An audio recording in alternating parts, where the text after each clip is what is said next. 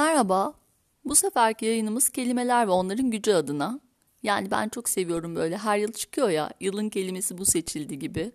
Aslında tek bir kelime yok, farklı kuruluşlar, farklı kelimeler belirliyor her yıl. Hatta farklı dillerde de belirleniyor. Aslına bakarsanız bu geleneği ilk başlatan ekip Alman. Ben İngiliz sanmıştım, öyle değilmiş. bin dokuz yüz yetmiş birde yılın en dikkat çeken kelimelerini veya söz öbeklerini seçmek üzere kurulmuş bir ekip.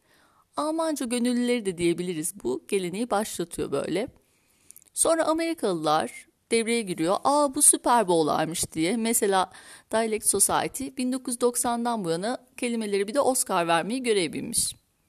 Başka kurumlar, sözlük yayıncıları da var. Yani bu işlerin peşinde koşan bir sürü değişik kurum var. Sözlükler, insanların ürettiği kelimeleri kataloglarına almaya devam eden böyle canlı organizmalar gibi olduğundan bu olaylara girmeleri de çok hoş bence. Az önce de bahsettiğim gibi Oscar derken gerçekten Oscar gibi kategorileri var bunların. En yaratıcı, en rezil, en kullanışlı, en gereksiz gibi kategorileri incelemek daha eğlenceli bence. Benim de yıllar içinde değişen, her bir kategoriden farklı farklı kelimelerim var. Ama buna geçmeden önce bu senenin kelimelerine bir göz atalım. Dialect Society ile başlayalım. Bunlara göre bu senenin en kullanışlı kelimesi quiet quitting. Yani sessiz iş bırakmada diyebiliriz. Ben bunu bayağıdır duyuyordum, silent quit diye, ama aslı buymuş. Bir iş için minimum efor harcama gibi bir anlamı varmış. Ya bu arada ben bunu o kadar çok gözlemliyorum ki. Teknik servisinden mühendisine, öğretmenlerden doktorlara, yani çoğu kişi mini minnacık çalışmayı seçiyor gibi. Kariyerinde fark yaratmayı hedefleyen o eski çağın çalışkan ve istikrarlı beyaz yakalılarına pek rastlanamıyor galiba artık. Yani ben de çok rastlayamıyorum. Galiba doğru bir tespit gerçekten. Cambridge ise bu senenin kelimesini Homer olarak seçmiş. Homer diye de okunabilir mi bilmiyorum ama Homer deyince Homeros geliyor benim aklıma. Şu İlyada Odise'nin yazarı. Ama Homer ben evci ev sahibi gibi kullanılıyor diye de bir çıkarımda bulundum. Ama baktığımda Wordle isimli bir kelime oyununda çok kullanıldığı için seçmişler bunu. Ha, bu seçim bariz tırt bir seçimdir arkadaşlar. Yani buna göre mi yılın kelimesini seçiyorlar? Collins sözlüğü ise on numara seçmiş bu yılın kelimesini. Permacrisis. Ne bu biliyor musunuz? Bitmeyen, tükenmeyen dertler, dert şov demek. Krizlerin kendi kendini doğurduğu, ay bana bir fenalık geldi dönemini özetlemiş bu kelime. Zincirleme katastrofik olaylar, küresel ekonomi, sağlık ve iklimde sona ermeyen dertler kombosu. Gerçekçi bir yılın kelimesi olmuş. Bana bunlarla gelin diyorum. Merriam-Webster'da bilirsiniz, her yerde karşımıza çıkar bu sözlük. Nerede popüler olaylar var hemen çöker oraya. Bu senenin de bence abartılı kullanılan beni seç beni seç diye bağıran kelimesiydi gaslighting. Nitekim onu seçmiş. Gaslighting bir ilişkide taraflardan birinin diğerinin kendi gerçekliğini sorgulamasına neden olduğu ve türlü türlü planlarla kullandığı manipülasyona verilen bir isim. Yani bence sadece manipülasyon da yeterli oluyor bunları anlatmak için ama bu woke kültürün kimlik türetme gayreti, flört ilişkilerinin de fazla ciddiye alındığı bir yığın kavram döküyor ortaya. Flört ya işte adı üstünde, Fransızca'da e, hoş sözler söylemek anlamında kullanılıyormuş flört. Yani çok da büyütmemek lazım. İşte en sevdiğim iki bin yirmi iki kelimesi geliyor, goblin mode. Oxford sözlüğü kesinlikle on numara kelimeyi seçmiş. Yani o kadar doğruydu ki bu iki bin yirmi iki için. Toplumun dayattığı güzellik algısı, yani Sistina Şapeli'ni boyarcasına yapılan makyajlar, kıyafete çok para vermeler falan. Bu sene yakın çevremde gittikçe azalan olaylardı bunlar. Goblin modu insanın özüne, doğasına dönüş gibi bir şey. Kendi mutlu olduğu biçimde yaşaması, başkalarının ne dediğine kulak asmaması. Yani çok insancı bir mod anlayacağınız bu goblin modu. Yukarıdaki listeye tekrar bir göz atarsak, işte goblin modu, gaslighting, permacrisis, Homer, quiet quitting vesaire hepsinde aşırı ortak bir şey var. Dikkat ettiniz mi? Evet söylüyorum, toplumsallığın sonu geliyor arkadaşlar. Bir ara pandemide pek bir toplumsal olmuştuk. Kenetlenmiştik birbirimize, zor zamanlardan geçeceğiz diye. Birbirimize full moral vermeler, böyle kişisel gelişimler vesaire. Bu sene seçilen kelimelerde ağır bir toplumsallık eleştirisi var aslında. Yani temelinde bu yatıyormuş gibi geliyor bana. Goblin modu el alemi takmama üzerine. Gaslighting ilişkileri şüphe tohumlarını ekiyor. Permacrisis, ay hep zaten biz insanlar mahvettik güzelim gezegeni kafasında. Quiet quitting, yok size işmiş hizmet falan diyor. Yani o eski hümanizm, insanlığın bütüne dair umutlar tükenmiş gibi bir şey bence. Ya ben de durumlar böyle değil. Çoluk çocuk sahibi kimsenin de umutsuz olmasını tavsiye etmem tabii ki. Ama genel bir dünya kötüye gidiyor hissi çevremde çoğu kişide mevcut. Bunu yenmenin kesin bir yolu yok. Yenmeli miyiz ondan da emin değilim. Biraz da kötü hissedelim, değil mi? Bir rahat bırakın yani. Ya bu sınıfsal bir meselede tabii ki. Bu asla moralini bozma, modunu sürekli yükselt, hayat süper bak görsen de hisset akımına toksik pozitivite yani zehirleyen iyimserlik diyor ecnebiler. Yani bence bu senin kelimesi biraz da buydu. Bu zoraki iyimserlik bayağı kötü bir şey bu arada arkadaşlar. Yani insana kendini çok kötü hissettiriyor. Şöyle bir örnek vereyim.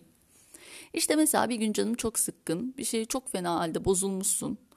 Biri geliyor diyor ki, aa güçlü ol, neşelen, hayatta neler var, buna mı canını sıkacaksın? Ya tamam, bunu asla kötü niyetli yapmıyor, kesinlikle iyi olmamı istiyor ama kardeşim bana iyi gelecek şey, küçücük bir seni anlıyorum, benlik bir şey varsa söyle demen ya. Hani o kadar da e, insan hemen toplanamıyor canını sıkan bir şeyden, hemen çıkamıyor. Yani hatta şunu söylüyor, ya doğru söylüyor, halimde üzülecek ne var, ne kadar nankör bir insanım ben, şımarık mıyım yoksa ben, güçsüz müyüm, Allah'ım kusura bakma gibi bir hale geçiyor insan. Bir ağız tadıyla sıkıntımızın farkına varamadan örtbas ediyoruz ve bunun sonunda gerçeklikten bir miktar kopuş yaşıyoruz. Barbara Ehrenreich'ın Gülümse Ya Da Öl diye bir kitabı var. Meme kanseri kadınların sahte bir şekilde parlatılan pozitif düşünceden ziyade gerçekçi bir mücadele sonucunda iyileştiğine yönelik güzel bir araştırma. Bu kadının Sağlık Salgını diye bir kitabı var. O da ilginçti. İkisini yan yana getirince saçma gelen kavramları baya baya yaşıyoruz yani. Zehirli iyimserlik, sağlık salgını falan. Valla ben de kovalayamıyorum artık bu yeni terimleri. Neyse devam edelim.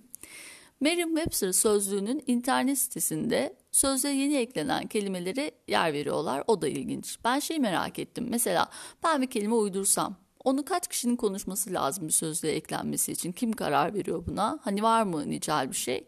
Mesela atıyorum evde temizlik günlerine özel bir kelime olsun. Hane pak günü mesela.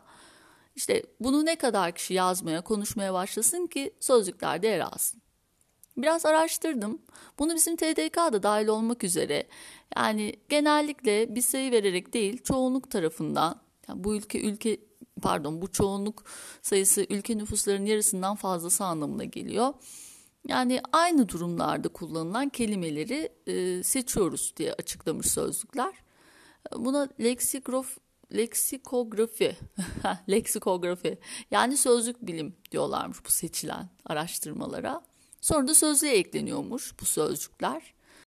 Mesela cringe kelimesi bence yaklaşık on yıldır kullanılıyordur. Ama daha bu sene eklenmiş Merriam-Webster'a. Bu sene greenwash diye bir kelime de eklenmiş. Ben bunu hiç kullanana denk gelmemiştim. Bir ürünü çevre dostu gibi göstermeye deniliyormuş. Sponcon'da yeni duyduklarımdan. Sponsorla content'in bir birleşimiymiş. Sosyal medyada sıklıkla reklam yapmak için gizli bir sponsora yer veren içeriklere verilen bir atmış. Ya şöyle bir şey değil, şu linke tıkla meselesi falan değil.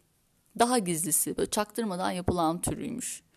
Mesela ad- adorable var, adorable yerine adorable var. Yeni, tuhaf ve sevimli olana söyleniyormuş. Bu arada bu adorable meselesi kesinlikle oyun dünyasındaki yeni karakterlerle dilimize dolanmıştır. Yani neredeyse emin gibi bir şeyim bundan. Benim bu internetteki yeni dil paradigmasına dair en sevdiğim çevirilerden, hatta çeviriden bahsetmek istiyorum. Sanal alem. Ya muhteşem bir çeviri değil mi bu? Virtual world kalıbının karşılığını sanal alem olarak çevirmek şahane bir fikir. Şiir gibi bir çeviri. Sanal alem. Yukarıda bahsettiğim cringe sözcüğüne ilişkin tatmin edici bir çeviriye henüz denk gelmedim. Ya başkası adına utanmak gibi ama bunda birazcık da fiziksel bir nitelik ekleniyor sanki kelimenin içine.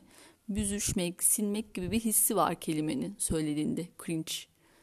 Biri kendini rezil ederken onun adına yüzümüzün bedenimizin aldığı halde içinde yani bence bu kelimenin. Hadi gel de çevir bunu. Bazılarının gerçekten karşılığı yok. Çok da kasmamak lazım. Mesela bizim köyde endeni diye bir sıfat var. Yani zarf mı desem, sıfat mı desem, ne desem öyle bir kelime var. Endeni getirir, bırak endeni oynama falan. Böyle söylüyorlar. Söylüyoruz, söylüyorlar. Ben sarayda doğdum, sonra köye attılar. Elindekini demek istiyor ama elinde de olmayabilir yani. Hani onu getir, şunu bırak da diyebilecekken endeni diyor. Çünkü oradaki nesne neyse onunla bir işlem yapılıyor yani. O bir operation var. O yüzden endeni, elindekini, önündeki anlamında kullanılabiliyor. Bunu aynı tonlamayla herhangi bir dile çeviremeyiz ama hissi verilebilir bence. Farklı bölgelerin ağızları çok hoşuma gidiyor. Yani kesinlikle bazı şeyleri anlamasak da söyleyiş tarzından, vurgusundan anlayabiliyoruz. Ya bazen annem çıldırınca, delirince kardeşimle bana hınayat der. Yani hiçbir yerde anlamı yok hınayatın. Ama biz anlarız ki yaramazlık, tembellik, böyle sıkıntılı bir şey söylüyor annemiz bize. Ya böyle bir şey var bu sözcükte. Nasıl da belli değil mi? Hınayat. Bayılıyorum böyle gürültülü ailelere, zaten gürültülü şeylere. Kızmak bile çok tatlı. Hani sürekli konuşan, yeni kelimeler de üreten, öyle eski kelimeleri de yani e, unutmayan, o sahip çıkan ailelere bayılıyorum. İnşallah ben de çocukları büyütünce onların anlamasalar da hissettikleri sözcüklere ses veririm. Neyse, bu kadar yeter bence. Tekrar görüşmek üzere.